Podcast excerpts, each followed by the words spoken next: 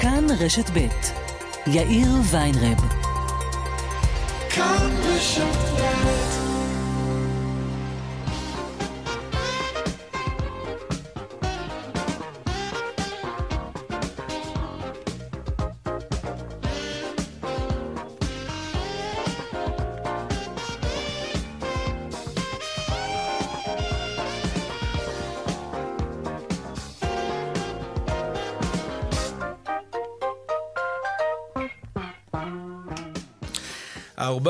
ארבע ועוד חמש דקות בדיוק. כן, כאן צבע הכסף ברשת ב' יום ראשון. שלום רב לכם, שבוע טוב. העורך רונן פולק, בהפקה קובי זרח, טכנה השידור שלנו היום הוא יוסי תנורי, הדואר של צבע הכסף, אתם יודעים, כסף כרוכית כאן.org.il. אני יאיר ויינרב, מעכשיו עד חמש אנחנו מיד מתחילים.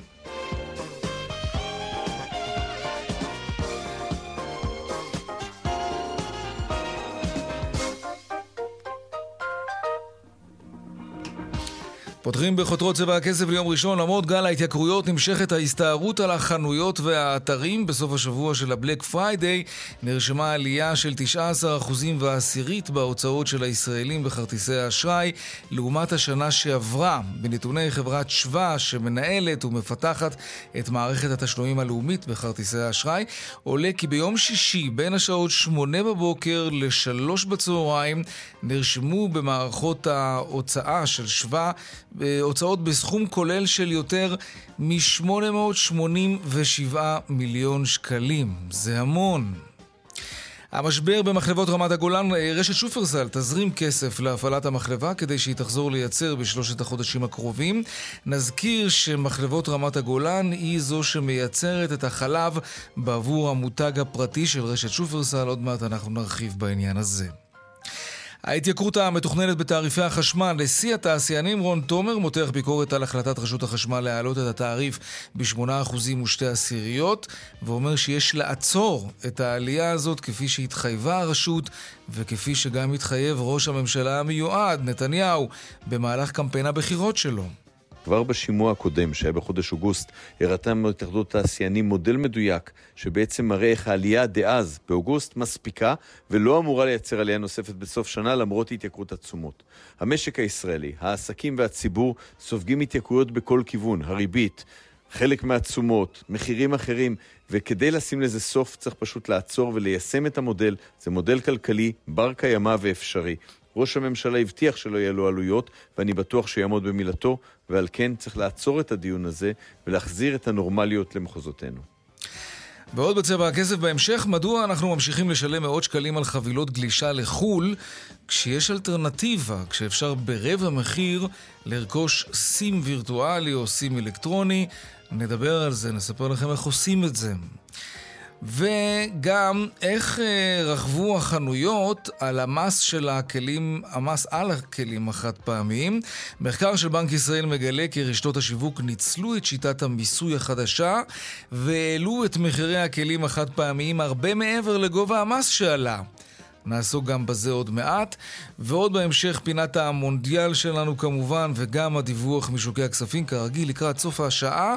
אלה הכותרות, כאן צבע הכסף, אנחנו מיד ממשיכים.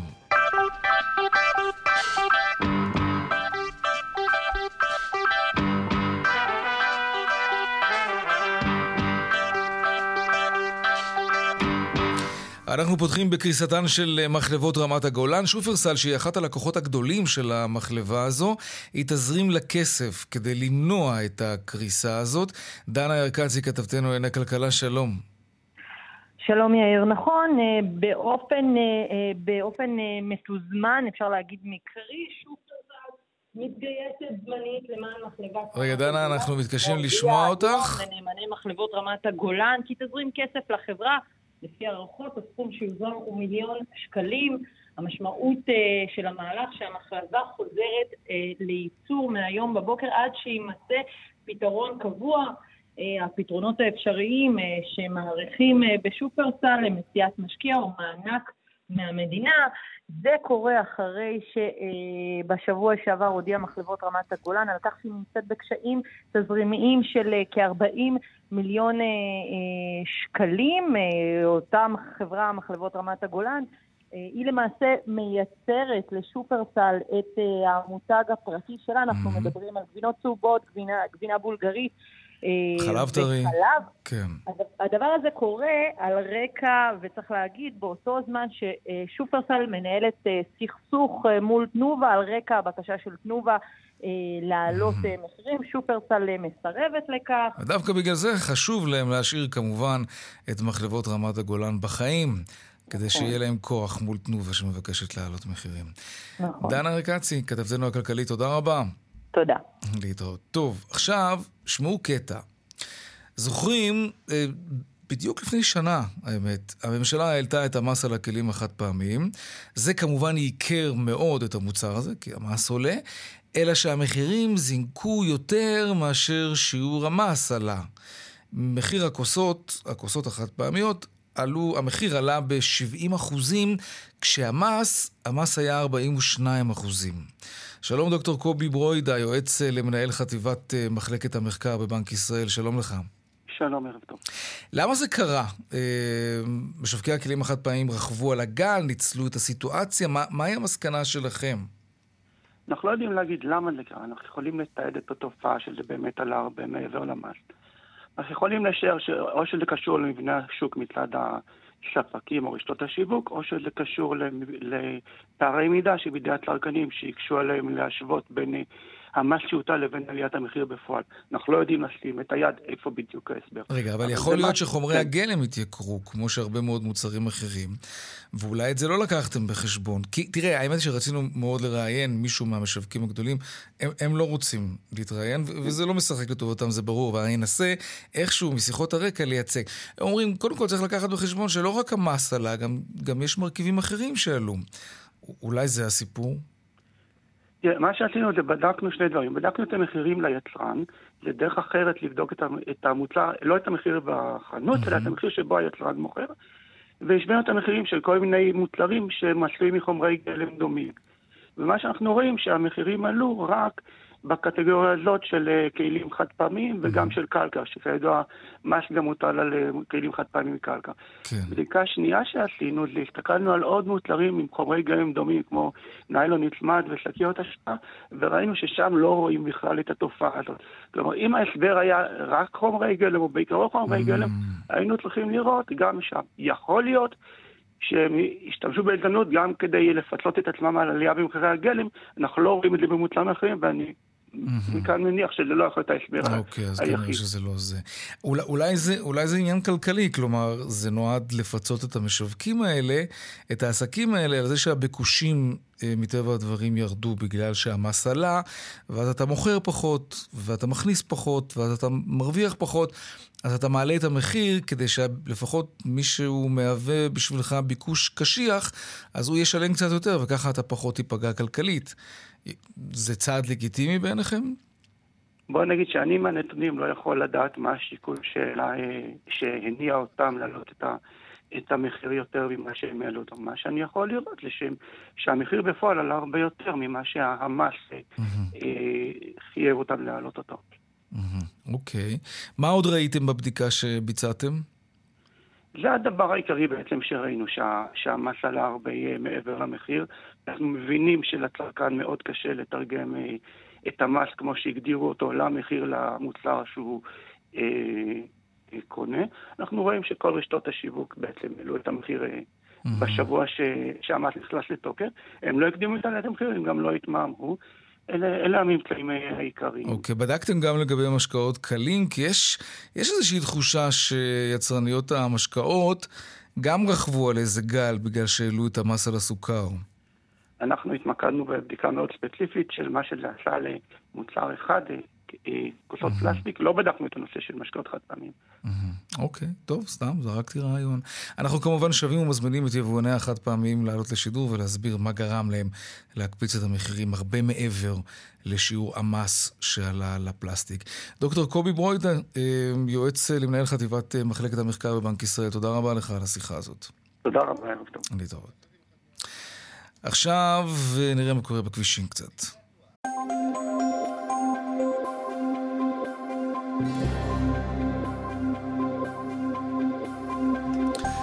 טוב, אז ככה, באיילון צפון העמוס ממחלף חולון וקיבוץ גלויות לסירוגין עד גלילות. אה, לכיוון דרום יש עומס ממחלף רוקח עד לגוארדיה. בדרך החוף צפונה עמוס מגש ועד נתניה. עדכוני תנועה נוספים בכאן מוקד התנועה הכוכבי 9550, זה הטלמסר שלנו, אבל לא, לא, לא רק שם. גם באתר של כאן וביישומון של כאן. הפסקת פרסומות ומיד חוזרים עם עוד צבע הכסף. וכאן גם צבע הכסף, 4 ועוד 18 דקות. אנחנו רוצים לבדוק עכשיו מה קורה בהייטק. אנחנו יודעים שזו תקופה לא פשוטה שם, פיטורים, אה, ביקוש שהולך ופוחת לעובדים, משקיעים שלא משחררים מהר כסף וגם לא כסף בהיקפים שהיו פעם.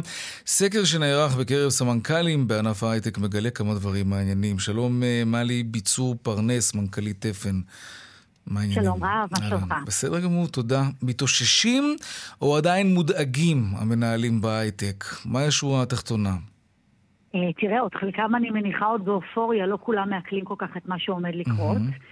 אה, אבל גם מנתונים פיננסיים וגם מנתוני הסקר שלנו שנערך בקרב באמת סמנכ"לים ומנכ"לים אה, HR בתחום ההייטק, כן. אנחנו בעצם רואים כמה מגמות מאוד מאוד ברורות. גם מתחילים להרגיש בעולם ההייטק שיש יותר מועמדים למשרות בארגונים. כלומר, אם פעם על כל משרה היו אה, מה שנקרא מעט מועמדים ורצים רצים לתפוס מועמד, יש היום יותר ביקוש בקרב המועמדים למשרות. כלומר, זה הפך להיות שוק של מעסיקים לעומת שוק של עובדים שהיה קודם. העובדים עד לא מזמן הכתיבו מה יהיה, ועכשיו המעסיקים יכולים להכתיב. אה, הייתי אומרת את זה בזהירות, אני אומרת שאנחנו בדרך לשם, אנחנו עוד לא רואים את השיא. אנחנו עדיין רואים עדיין שוק של מעסיקים ששואלים אה, אותם את השאלות, וגם שוק של עובדים ששואלים אותך אם זה היברידי ואם זה לא הם מנתקים.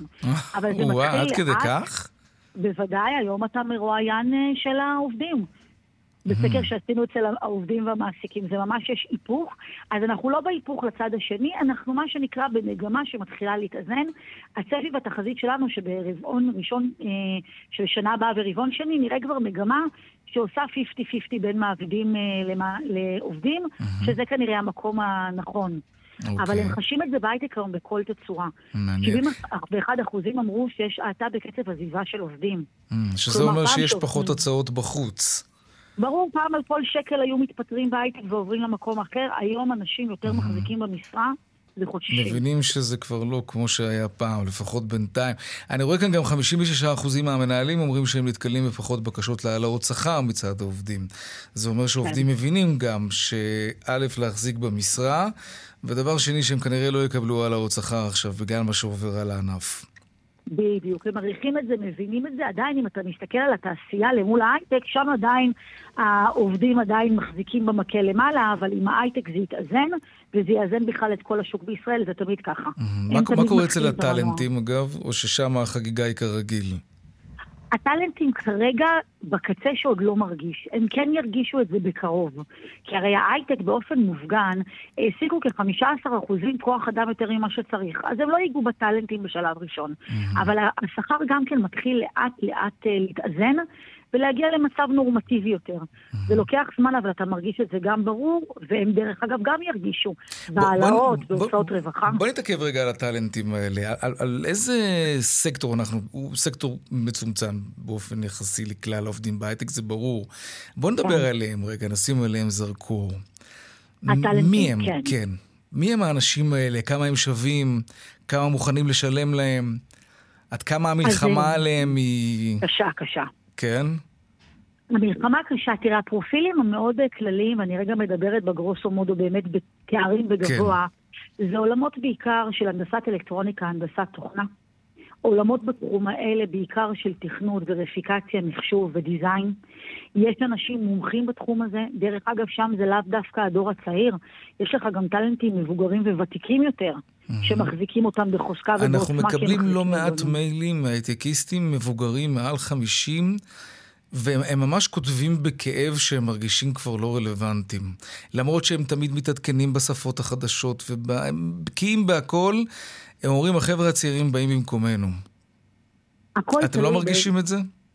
תלוי באיזה מגמה ובאיזה מקום אתה נמצא. Mm. יש לך בתחום ההייטק הרי כל כך הרבה, אה, קח את אה, אינטל הגדולה או את HP. יש שם מקומות של ייצור מאוד גדולים, mm-hmm. אוקיי? כן. הנדסה. לא כולם הייטק פיתוח, אתה יודע, מה שנקרא במרכאות הסקסי. יש מכל המינים וכל הסוגים. ובאמת במשרות, במשרות, אם אתה לא מנהל בכיר או בעל ידע מומחה, לוקחים מישהו צעיר היום במחיר ובשכר הרבה יותר נמוך משלך, שעושה את זה יותר מהר, יותר חדשני ויותר אה, מתקדם. אז לכאורה זה נחמד. כמה שזה אכזרי. אבל האמת היא שזה גם. בענפים, זה גם בענפים אחרים. תגיד, רגע, בוא נחזור רגע שנייה לטאלנטים. כמה הם שווים היום? אנחנו מדברים על רמות שכר של מה, למשל? כי גם ככה רמות- השכר בהייטק הן גבוהות יותר מאשר בכלל המשק. הרמות שכר מאוד גבוהות, אבל אני מסתכל היום על השכר הממוצע במשק. כן. טאלנטים ממוצעים בהייטק מרוויחים לפחות פי ארבע והרבה יותר משכר ממוצע. אני אומרת אמיתי, את וטאלנט דרך מדברת אגב על יכול להיות אה, 50 אלף שקלים ומעלה. גם בהחלט. עכשיו, טאלנט, תזכור, יכול להיות אה, משני אה, קריטריונים. או טאלנט של מישהו שהוא מומחה תוכן עם ותק וידע וניסיון, כן. או טאלנט שזה מישהו צעיר, חדש, אה, מאוד מאוד איכותי ומוצלח. שכולם נורא נורא רוצים אותו, והיה סטודנט אה, מעולה וסטודנט מצטיין והוא דווקא צעיר. הם מרוויחים באופן משמעותי יותר מאחרים. אני יכולה להגיד בזהירות שהצעירים בהם, אם בעולמות תוכנה ואלקטרוניקה, מתחילים גם יכולים להגיע לשכר של 25,000, הם יכולים להגיע ל-40-50 בהתחלה. יש לך גם ההתחלה. בשכר של 90 עד וואו. 100, בוודאי. טוב, את אומרת זה. יגיע גם אליהם עד שאנחנו נגיע לצידו השני של. המשבר. כן, כן, עוד חצי כן. שנה, אני רואה כאן גם לפחות, ש-65% מהארגונים מקצצים בהוצאות של רווחה ופנאי. כלומר, כן. גם פחות כיף בענף הזה עכשיו. לגמרי, תשמע, פעם גם היה את הקטע שנה שעברה של פינוקים, פינוקים, פינוקים. כן. אם אין פול של כולם, אז אתה לא חברה שווה. עכשיו הם מקצצים, אין מנוס ואין ברירה, כי זה מתייצב. ועוד תסתכל על הנתון היותר כואב, ששנה הבאה 73% מהארגונים כבר מקצצים. כלומר, גם מי שקצת שרד השנה, כבר רואה קיצוץ כבר ברווחה. מקצץ. שזה מה טוב, שנקרא 2023 פינוקים. אמורה להיות שנה של האטה בכל העולם. מעניין. מלי ביצור פרנס, מנכ"לית אה, תפן, תודה רבה לך על השיחה הזאת. תודה לך, יום נפלא. גם לך, תודה. שלום רונן פולק. אהלן, יאיר, מה קורה? בסדר, בסדר, מה איתך? אה, סך הכל אה, סביר. מי הרגיז אותך? אה, אה, תמיד מרגיזים, אבל אני רוצה גם כן לנסות לתרגם את העצבים האלו למשהו שאפשר באמת לסייע ברמה הצרכנית. אה, אני רוצה לדבר איתך על גלישה לחו"ל, אה, לא גלישת אה, סקי, גלישה... בסלולרי. בסלולרי, נכון. כן. שזה בערך הדבר האחרון שאתה עושה מן הסתם אחרי שהזמנת את הטיסה ואחרי שהזמנת את המלון ואפילו עשית אה, ביטוח אה, בריאות והזמנת רכב ו- ואז יש את הדבר הזה של להזמין אה, חבילת גלישה ושיחות. המחירים, זה תלוי כמובן בגודל החבילה שאתה מזמין, יכולים לנוע בסביבות 200, 300 אם שקל. אתה רוצה חבילה נורמלית, זה מ-200, 250 אפילו. מה, חבילה לכמה? משהו, נגיד, נסעת השבוע עשרה ימים לחו"ל, אהה. אז ואתה רוצה שזה באמת יחזיק לך ותוכל להתקשר עם הבית ולגלוש כמו שצריך.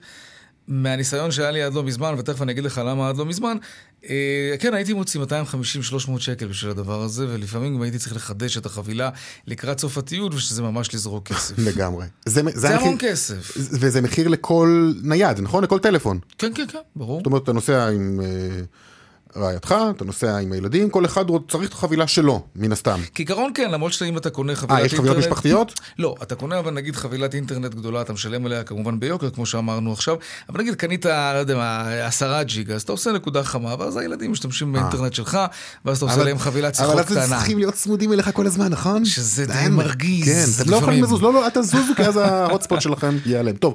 תשמע, בכל מקרה, זה המון כסף, זה ממש. מחיר יקר. כן, ו- וטיפלנו בזה די המון כאן בצבע הכסף. אה, עכשיו, אם אני אגיד לך שאתה יכול, כן. בפעולה די פשוטה, להוזיל את החבילה הזאת ולחתוך את המחיר, בוא נאמר, בשליש, אולי אפילו לרבע מהמחיר הזה של ה-200-300 שקל שדיברת עליהם? אז אני, אני מניח שהייתי מאוד שמח, ואני אני לא יודע למה אתה מכוון, כי לא יצאנו כל כך לדבר על בוודאי שאתה האייטם הזה. יודע.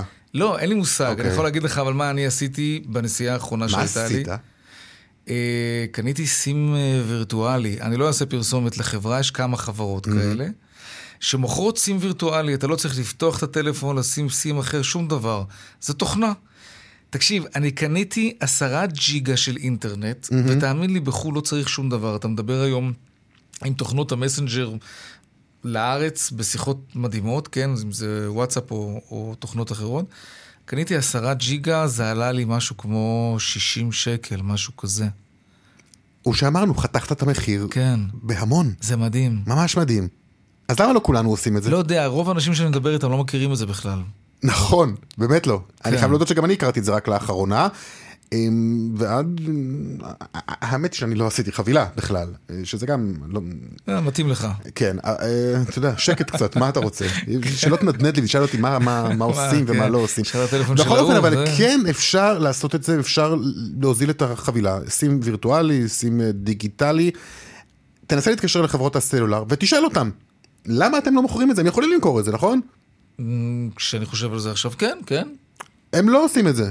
ניסיתי, התקשרתי, שאלתי אותם אם אתם יכולים למכור לי, הם אמרו לי לא, והם ניסו להסביר לי גם למה החבילות שלהם הרבה יותר משתלמות. אז בוא, החבילות שלהם לא יותר יודע מה? משתלמות, אני לא- להפך. אני לא צריך שימכרו לי את זה, אתה יודע מה אני צריך? מה אתה צריך? תראה, אני מניח שהחברה הזאת שבאמצעותה אני קונה את הסים הווירטואלי, אם היא מוכרת לי ב-60 שקל 10 ג'יגה, היא הרי, היא לא, זה לא מדובר בחברה סלולרית, מדובר בחברה שמשת... הרי שואלים אותך גם לאיזו מדינה אתה טס. היא בעצם קונה חבילת אינטרנט מחברה סלולרית במדינה שאתה טס אליה. לגמרי. בדיוק כמו שעושה סלקום פלאפון או פרטנר. אותו דבר. נכון. אז למה פה 10 ג'יגה יעלו לי 60-70 שקל, ודרך החברת הסלולר זה יעלה 300 שקל? אז טוב, התשובה... זה הטירוף האמיתי כאן. זה טירוף לגמרי, והתשובה היא בדרך כלל לשאלות האלה זה כי הם יכולים, אה, החברות, והן גם כן. יודעות למה הן מציעות את החבילות האלה, חברות הסלולר. בימים האחרונים, ממש, אני לא יודע אם ראית, הציגו חברות הסלולר את הדוחות הכספיים שלהם, ונחש מהו הסעיף הרווחי ביותר בדוחות עבורם. די, זה זה? כן, בדיוק, חבילות הגלישה, כן, ואנחנו הרי חזרנו לטוס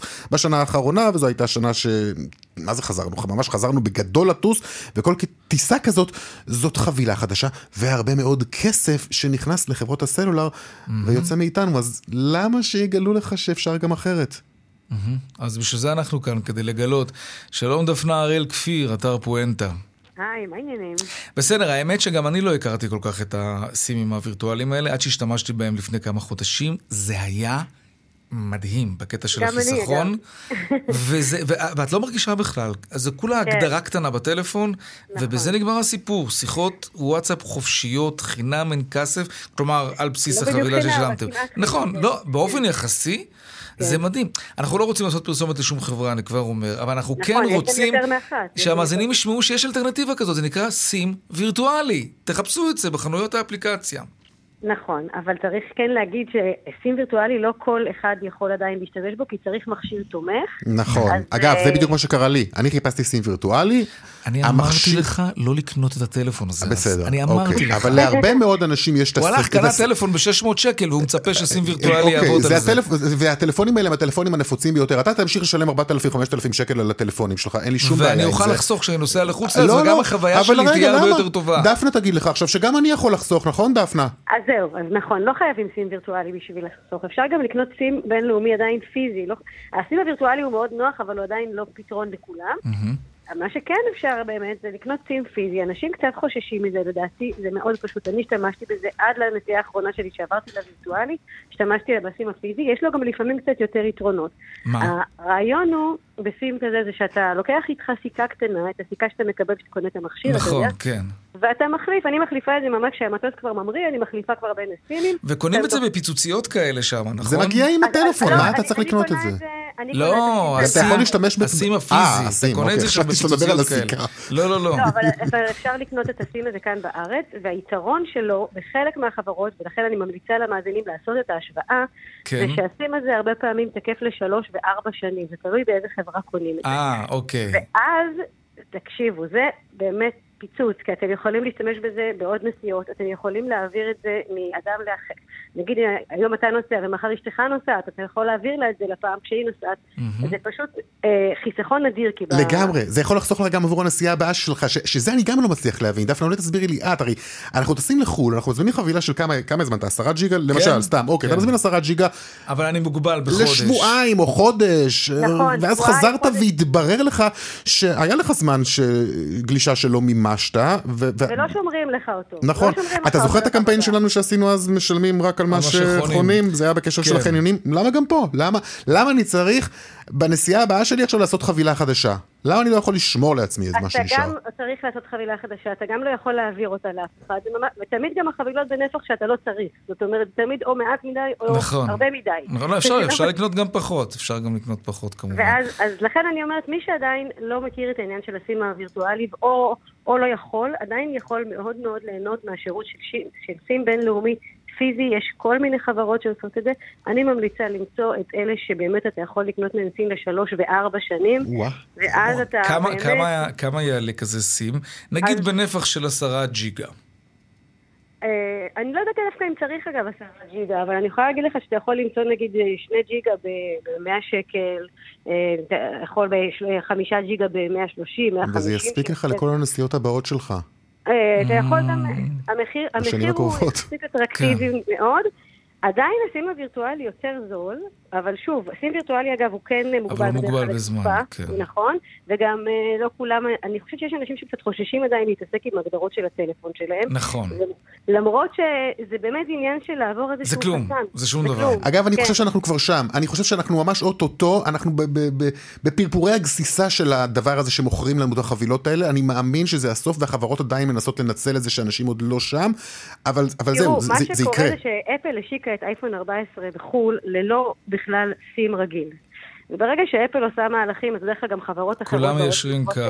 נכון, ואז בסוף גם באמת לא יהיו טלפונים עם סים, לא יהיו בכלל טלפונים עם סים פיזי, ובכלל זה, זה לא, זאת, השיחה הזאת תישמע מצחיק לאנשים שיקשיבו לה בעוד שנה, אבל היום, נכון, היום אתם עדיין צריכים אולי להשתמש בסים פיזי, ו, ולאט לאט הדברים ישת- ישתנו, וחברות הסלולר יצטרכו להיגמל ממקור הפרנסה הכל כך טוב הזה של, ה- של החבילות בחו"ל. ממש. לגמרי. מה, יהיה בדוחות? ממה הם הרוויחו עכשיו? אני. ממש מודאג. אוי. כן. אוי. דפנה הראל כפיר, אתר פואנטה. תודה רבה. תודה רבה לכם. אה, רק ניתן את התגובות, כי כן. ביקשנו, פנינו באמת בשאלות מאוד פשוטות לחברות. אני מאוד אוהב את התשובות הענייניות שקיבלת. שימו לב, מאזינים יקרים, כן. אנחנו לתשובות אגב שאלנו, הענייניות. שאלנו שאלות מאוד מאוד uh, ספציפיות, אם הם מציעים כן. ללקוחות שלהם גלישה בחו"ל באמצעות uh, סים דיגיטלי, שאלנו אם הם מאפשרים לשלם על חבילת הגלישה בהתאם לזמן הגלישה בפועל, והאם יתאפשר לרוכשי חבילות הגלישה לשמור על זמן הגלישה שלא נוצל לנסיעה הבאה שלהם, וזה מה שאומרים לנו ככה, תגובת סלקום, סלקום מציעה חבילות חו"ל משתלמות ביותר ללקוחותיה, הכוללות גלישה, לצד שיחות ו-SMSים בהתאם לביקוש הלקוחות, זאת אומרת זה מה שאתם מבקשים בכלל, בגלל זה אנחנו... ברור, אנחנו- כן, כן. ולגבי שתי השאלות הנוספות, הם אומרים, אה, סלקום מציעה חבילות גלישה עם נפח קטן מאוד לטובת מי שלא משתמש הרבה בגלישה, יש מגוון רחב מאוד של מסלולים שיכולים להתאים לצרכ... לצרכים השונים של כל לקוח. מפרטנר נמסר בתגובה, פרטנר מציעה חבילות אה, גלישה ושיחות אה, לחו"ל, ללא צורך בהחלפת כרטיסים, במגוון רחב של נפחים ומחירים, כך שכל לקוח יוכל להתאים חבילה על פי צרכיו. בנוסף מציעה פרטנר ללקוחותיה, ללקוחות כל החברות את שירות Sim and Fly, סים לגלישה בחו"ל במגוון מדינות שיתרתו נשמרת לנסיעות הבאות. מפלאפון לא התקבלה אה, תגובה. אוקיי, לא חייבים. רונן פולק, תודה רבה. סעו בזהירות. תודה.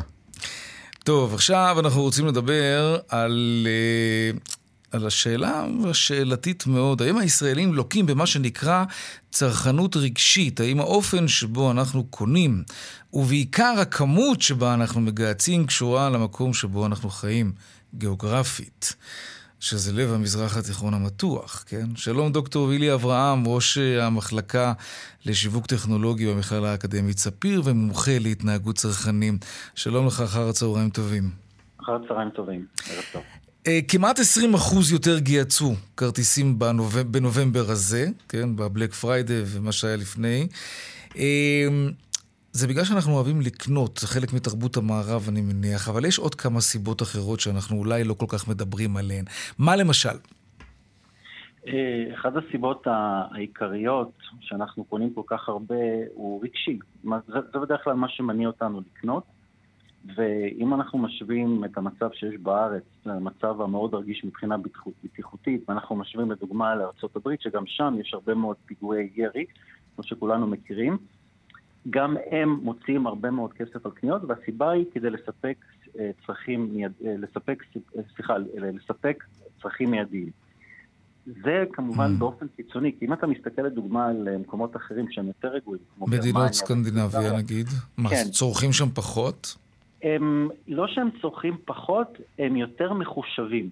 כשאנחנו אה, מסתכלים על תרבויות, אחד הדברים שאני חוקר זה לבדוק הבדלים בין תרבויות ביחס mm-hmm. לצריכה. אחד הדברים שמשפיעים על צרכנות זה האוריינטציה שלך לטווח ארוך. כלומר, עד כמה אתה חושב על עוד 10 או 20 שנה. ובמדינות הסקנדינב... סקנדינביה הם מתכננים את טווח ארוך. הילד נולד, הם כבר פותחים לו תוכנית חיסכון, הם כבר יודעים איפה הוא ילמד באוניברסיטה, והם גם יותר פותחים תוכניות חיסכון בשביל עצמם. טוב, גם המדינה שם, המדינות שם מאוד מעודדות את העניין הזה, אבל רק כדי להבין, נובמבר אה, היה חודש קשה נכון. מבחינה ביטחונית. אה, וכשאנחנו רואים שבבלק פריידיי אה, יש קפיצה של 20 אחוז יותר גיהצו לעומת השנה שעברה. אתה עושה קשר ישיר, קורלציה עם העניין הזה? כלומר, יש מתח ביטחוני, אז אנשים מפצים את עצמם רגשית כשהם הולכים וקונים דברים? כן, כן, אפשר לראות את זה, תראה, זה איזושהי השערת מחקר, כי זה משהו שאני בודק, אבל אפשר לראות אם אתה בוחן כמה אה, קריטריונים במחקרים שנעשו בעבר, חד משמעית, ככל שיש רמת ביטחון נמוכה יותר, אה, פיגועים, טרור, אנשים יותר נוטים לספק צרכים מיידיים ופחות חושבים על טווח הארוך. Mm. אפשר גם לראות את זה, דרך אגב, ברכישה של דירות. אתה יודע שבארץ אה, אנחנו קונים דירה בכל מחיר ולוקחים הלוואות מבני משפחה ומהבנק. כי אנחנו רוצים קורת. גג שהיא שלנו. זה נכון, משהו פסיכולוגי שלנו, כזה. נכון, אה, בכל מחיר, וזה משהו שאתה פחות רואה במדינות אחרות באירופה. זאת אומרת, אנשים קונים אם יש להם את הכסף. כן. אה, אבל אולי, אולי זו, זאת בעצם, אתה בעצם מתאר כאן התנהגות שהיא איננה רציונלית, כי דווקא נכון. ברגעים קשים, בתקופות קשות, אתה כן אמור, אתה יודע, לדאוג ש, שיהיה לך כסף ליום סגריר. אבל כשאני חושב על זה בהיבט של נובמבר, וזאת הסיבה שאנחנו מדברים גם, אולי זאת כן החלטה שכלתנית, ואפשר נגיד לומר שה-20% יותר זה בגלל שהכל מאוד התייקר כאן בחודשים האחרונים, ואז פתאום יש חודש של מבצעים, או סוף שבוע של מבצעים באמת קיצוניים, אז אנחנו מסתערים, כי, זה, כי זאת החלטה כלכלית, כי הכל נורא יקר, ועכשיו פתאום זול לפרק זמן מאוד קצר. אולי, אולי זה מה שיכול להסביר את זה? אני חושב שיש כאן כמה הסברים אפשריים. אחד זה באמת שיש מבצעים ואנחנו קונים המון, עלייה מאוד משמעותית במספר הקניות בבלק פריידיי השנה בהשוואה לשנה שעברה, אבל גם העניין של מצב הביטחוני mm-hmm. הוא חד משמעית מעלה את הצורך שלנו לספק צרכים מיידיים ופחות לחשוב על טווח ארוך, שזה לא טוב. Mm-hmm. כן, מבחינה צרכנית כן. זה לא טוב, וגם מבחינת תכנון הפיננסי של המשפחה זה, זה לא ברור. משהו... דווקא מבחינת אה, תכנון פיננסי, יותר נכון לטווח ארוך, פנסיה למשל, מצבנו יותר טוב מהאמריקאים. כאן ממש מעודדים פנסיה, יש גם חוק פנסיה חובה, אה, קרנות השתלמות, שזה משהו שהוא קיים כמעט בכל מקום במגזר הפרטי. אה, טוב, לא בכל מקום, אבל הרבה מאוד מקומות עבודה כן נותנים את הדבר הזה. אז יש כאן כן מחשבה לטווח ארוך בחסות המדינה, הרבה מאוד שנים. בדיוק, בדיוק. זאת אומרת שאם המדינה לא הייתה מעודדת את זה, אני, כמובן זה, זה רק השערה, אבל אני מספק כן. שזה היה קורה בהיקף שהיה קורה. לעומת זאת, במדינות שהן יותר רגועות מבחינה בטיחותית ומבחינת אלימות, שם לא צריך לעשות את זה, כי אנשים בעצמם מתכננים את העתיד. מתכננים לעצמם. בדיוק. מעניין, דוקטור וילי אברהם, ראש המחלקה לשיווק טכנולוגי במכללה האקדמית ספיר, מומחה להתנהגות צרכנים. תודה רבה. תודה רבה. להתראות. קצת דיווחי תנועה, נראה מה קורה בכבישים.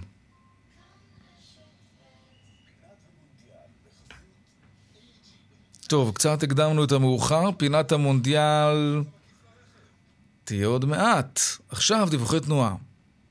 כן. טוב, נוותר על האות. כן, יש, הנה, יש אות. אוקיי. אז דרך 66 דרום עמוסה ממשמר העמק עד צומת מגידו, דרך 437 אה, עמוסה מכיכר אדם עד אה, מחסום חיזמה, ודרך אה, אשדוד-אשקלון עמוסה ממחלף אשדוד עד צומת אמונים. עדכוני תנועה נוספים בכאן מוקד התנועה כוכבי 9550 זה הטלמסר שלנו, אבל לא רק שם, גם באתר של כאן וביישומון של כאן. הפסקת פרסומות, ומיד אנחנו חוזרים עם עוד צבע הכסף. מדבר איתכם על הבירה במונדיאל. וגם פינת המונדיאל כמובן, ומה קורה בשוקי הכספים היום. מיד חוזרים. וכאן גם צבע הכסף, ארבע ועוד ארבעים וחמש דקות, עוד מעט פינת המונדיאל עם כל העדכונים מדוחה. אבל לפני זה אנחנו רוצים לדבר על הדברים שמעניינים את מי שנסע עד לשם, לצד הכדורגל. וזה כמובן ה vibe, בין היתר הבירה, האלכוהול. זה לא פשוט שם בקטאר, אנחנו יודעים נסיכות אסלאמית שהחליטה כידוע לכולם לא לאפשר צריכת אלכוהול באופן חופשי.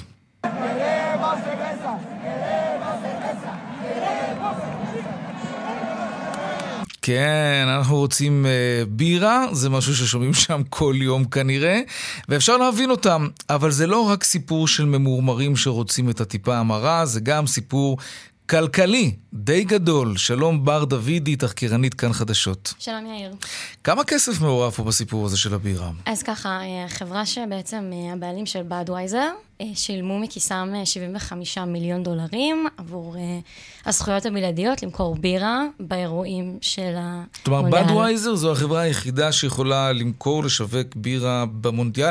זה לא פעם ראשונה אגב, נכון? נדמה לי גם במונדיאל הקודם הם קיבלו את הבלעדיות. נכון, זה בעצם מערכת יחסים ארוכת שנים, כמעט 30 שנה, mm-hmm. בין החברה של בדווייזר לבין פיפ"א. עכשיו, כדי לקבל באמת את הזכות הזאת ולמכור לאוהדי הכדורגל הרבים שמגיעים לכל מונדיאל את הבירה, הם שילמו בשביל זה 75 מיליון דולר. ואז, בום טראח, הקטרים מחליטים ש... נכון, לפני uh, כשבוע, ממש לפני פתיחת המשחקים, כן. uh, קטאר יוצאת בהודעה שבה בעצם נאסר למכור uh, את הבירה mm-hmm. בכל מתחמי האצטדיונים. מדובר בעצם בשמונה אצטדיונים, שזה המון. אה, בירות שאמורות להימכר, וכרגע אה, כל אוהד שרוצה לרכוש בירה צריך להגיע ממש עד למרכז דוחה בשביל לעשות את זה. זה סיפור או שזה ככה בקלות, אנשים עושים את זה והכל בסבבה? אה, משתמע מה, מהשטח שהרבה אוהדים דווקא לא אוהבים את זה, ובואו ונשמע אוהד אוסטרלי ש... שמספר לנו בדיוק. כמה הוא או אוהב או לא אוהב את זה, הנה. It's ridiculous. So they corralled all the people that want to have a beer into this tiny little space, and they're rushing them through and rushing them through. And so we're, we're all missing the game. It's like the whole the whole place is like that, you know. They're just trying to make it so, so nobody can have a drink, you know. אז הוא אומר, זה מגוחך שתחוו את כל האנשים שרוצים לשתות בירה לתוך החלל הקטן הזה, עוד ועוד אנשים מגיעים, ובסוף אתה מפספס את המשחק. כל המקום הזה מתנהל ככה, הם פשוט רוצים שלא נשתה. טוב, אז עד כאן זה הסיפור שהכרנו עד היום. הסיפור הכלכלי מתחיל עכשיו, בר, כשבדווייזר מבינה שהיא נתקעה עם וואחד סטוק שם. נכון, וצריך להגיד שהיא יוצאת בציוץ בשבוע שעבר, ביום שבת. כן. שהוא אה, באופן מפתיע באווירה ספורטיבית מאוד. זאת אומרת, הם מעלים תמונה של איזה האנגר רצוע מלא בבירות, ובעצם מבטיחים מי שיקח את הגביע גם מקבל את כל השלל היפה הזה שעומד פה. הקבוצה המנצחת? טוב. בדיוק, דוסים זה הביתה. אם זאת תהיה נבחרת אסלאמית, לא יהיה להם כל כך למי לתת. אבל אה, אוקיי, אז... ואז הציוץ הזה, הוא, הוא יוצר איזשהו רושם? הוא מכניס מוטיבציה לקבוצות לנצח עכשיו? או שהסיפור הזה עוד מתגלגל? אז, אה, אז בדיוק, אנחנו אה, רואים ככה, גם ברשתות, קצת באתרים שמסקרים את העניין, שהרבה אנשים לא לגמרי קונים את, ה, את מה ש... עכשיו מנסים למכור מה לנו. מה שבדווייזר, כן, אוקיי. בדיוק, אה, והרבה כרגע באים ושואלים, איך בדווייזר בכל זאת תפצה את עצמה. מדובר... 75 מיליון בדיוק, דולר, אמרת לנו. סכום כן. מאוד לא פעוט. אמ, אז כמו שהתחלנו לדבר, יש בין פיפ"א לבין ביידווייזר מערכת יחסים מאוד ארוכה, אה, וכנראה שהם לא ילכו לאפיק המשפטי, הם לא יתבעו אותם, אבל הם כן אה, מסתכלים קדימה, אה, ומבחינת קדימה הכוונה היא למונדיאל הבא, ב-2026, בארצות הברית, שגם שם הם אמורים לספק את הבירות. ו... Mm-hmm. ובעצם... רגע, רונן רוצה להגיד לנו משהו בהקשר הזה. מה אתה אומר, רונן? שהוא לא מרחם על בדווייז, למה אתה לא מרחם? בואנה, על מה אתה מדבר? 75 מיליון דולר הם שילמו בשביל הזיכיון הזה. בוא, בוא רגע, בוא, כנס רגע לאולפן. מה זאת אומרת? חברה כלכלית שמייצרת בירה לא רעה כנראה. מה? מה נסגר איתך? למה אתה לא מרחם עליהם? 50 שקל, משהו כזה, 15 דולר. כן. לכמה זה יוצא?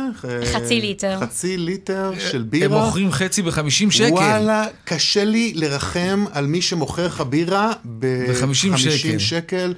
מאחל להם שתקעו עם כמה שיותר סטוקים שם, באמת, כמה שיותר. האמת, האמת זה יקר, תראה, מה זה יקר? תשמע, גם בארץ אתה משלם 50 שקל לחצי, אוקיי? זה מה שאתה משלם בארץ. אז uh, אתה, אתה דווקא צריך להיות רגיל לדבר הזה. אבל אין ספק, תראה, אני מכיר כמה מדינות באירופה שאתה קונה שם בירה בשישית מחיר. זה נכון. Uh, טוב, מה אני אגיד, רגע, ומה לא- לאוהדים שבכל זאת הולכים בר, למתחמים האלה, והם צריכים להוציא 50 שקל נכון, בתרגום כן. של מטבע מקומי כמובן, כן. מה להם יש להגיד על המחיר הזה? אה, אז אה, אני רק אה, אוסיף ואני אגיד שרק בשביל לצאת פיירים, הם דאגו כן. שהמחיר של הבירה יהיה במחיר של המלונות. זאת אומרת שיש פה איזו השוואת מחירים, הלכו עם המחיר הכי יקר. אתה יודע מה זה במלון מים? תגיד, מה אתה מדבר? מתי ש- את שילמת, פתח פעם את המקרר הזה? מכיר את המקררים האלה? שאתה תמיד פותח אותם, דיברנו. אתה מוציא את הפחית הזאת וישר אתה שם המחיר. כן. כן. אוקיי, הם ישבו את מים המחיר. קדושים. זהו, אז בואו אה, בואו ונשמע אוהדת אנגליה, שנתנה ככה הערכת מחיר של כן. כמה שבירה עולה שם. אוקיי. 50 riyal a beer, which back home in the UK is 10 pounds.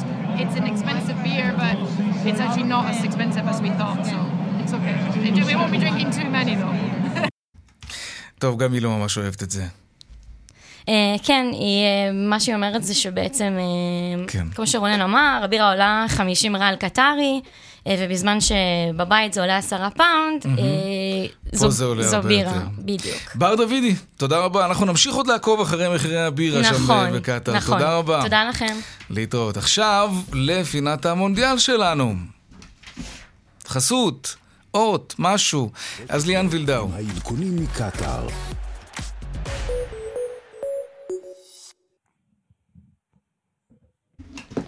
ליאן וילדאו? כן, שומע או, אותך היטב. נהדר.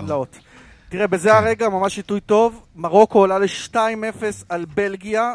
זו הפתעה גדולה, בלגיה היא נבחרת אה, איכותית יותר בפוטנציה, אבל לא היום על המגרש, המרוקאים מצוינים, וזה הרגע מבקיעים את השער השני, כשאנחנו שלוש דקות בתוך תוספת זמן של חמש, כלומר הניצחון די מובטח למרוקאים, וזה אה, מסבך את כל הבית הזה, את כל בית ו', כי למעשה מרוקו עכשיו אה, גם היא עם אה, אה, ניצחון, ויש לה גם את התיקו מהמשחק הראשון, וכך היא למעשה ניצבת אה, בראש אה, הבית הזה עם ארבע נקודות, בלגיה שנייה, קרואטיה וקנדה אה, במקום השלישי והרביעי בהתאמה, והן התמודדו בשש זו מול זו.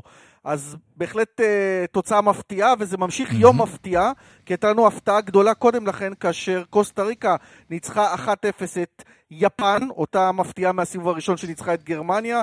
גם פה הבית מסתבך לקראת המשחק בערב בין ספרד לגרמניה. בוא נשמע את הקוסטה ריקנים, אתה יודע, אתה, אני אוהב לשמוע טירוף של אה, כן. שדרים. בוא נשמע את הקוסטה ריקנים.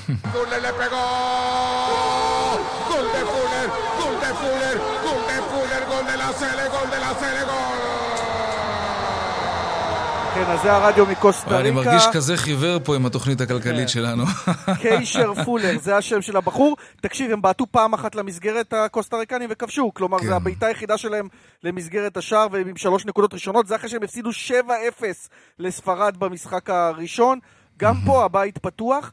בערב כאמור גרמניה שצריכה ניצחון מול ספרד, גרמניה רוצה חייבת. אה, לא להיות מודחת. כן. היא כבר לא כל כך חייבת כי בגלל התוצאה הזו, אבל בוא נגיד שרצוי. אה, וקטע קצת אמוציונלי, בוא נרגיע קצת את ה... נכניס איזה משהו אחר קצת לאמוציות. אה, המאמן הספרדי לואיס אנריקה אמר שהוא מאוד רוצה לנצח, כי היום זה למעשה יום הולדתה של בתו שהלכה לעולמה. לפני ארבע שנים ממחלת הסרטן, חנה. היה שמה. אה, והייתה אמורה לחגוג היום ממש, והוא אמר שהוא רוצה לתת את המתנה הזאת, או שהיא תראה מלמעלה שמנצחים. הספרדים מאוד מאוד כן. אה, רוצים אה, לסיים את העבודה גם, כי הם ניצחו במשחק הראשון, ניצחון שני יבטיח להם שמינית גמר. ליאן וילדאו, תודה רבה. תודה.